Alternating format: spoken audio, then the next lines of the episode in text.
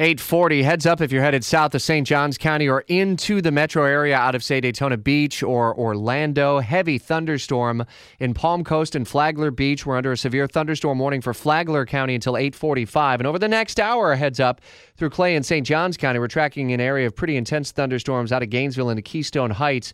That'll be around State Road 16 and farther south as well. On the road to the White House. We had a tremendous victory tonight. It was a tremendous victory. Tremendous victory. And now the path is all but clear for the GOP nomination for Donald Trump with Ted Cruz out of the race. WOKV's political analyst Rick Mullaney, director of the JU Public Policy Institute. Were you stunned at all that uh, Cruz got out of the race last night? I mean, he was talking about, I'm going all the way to the convention, and it seemed like we would be headed toward a contested convention. Yes, Rich, I actually was surprised. Um, not really surprised that Donald Trump won. The, the Real Clear Politics average and the polling suggested he was going to win. He won by even bigger margins than some expected. Ted Cruz, even late in the afternoon yesterday, was on the attack. Um, it appeared he was going to take the fight all the way to June 7th in California, but in the end, he recognized, I'm sure, that he had a problem with money and he had a problem really in a pathway to the nomination. An instant snap poll out this morning by CNN has Clinton ahead of Trump 54 41 nationally. Sanders polling better against both Trump and Kasich than Clinton. What does Trump have to do as he starts to turn his attention toward Hillary Clinton as the presumptive de- Democratic nominee?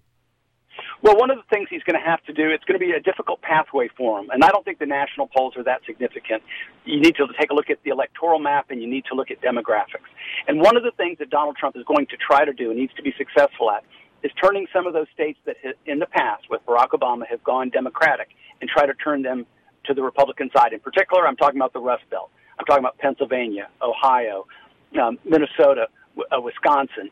Uh, you're, you're, you got Michigan. You've got to hope, he's got to hope that his anti-trade message, that his populist message, that his that his appeal to blue collar white males can maybe help him there. Because otherwise demographically with women with hispanics with african americans with millennials he really does have a challenge ahead. It's been such a stunning uh, year or so now since uh, donald trump has entered the race for the white house and we're continuing our coverage. Wokv's political analyst rick mullaney director of the ju public policy institute. Thanks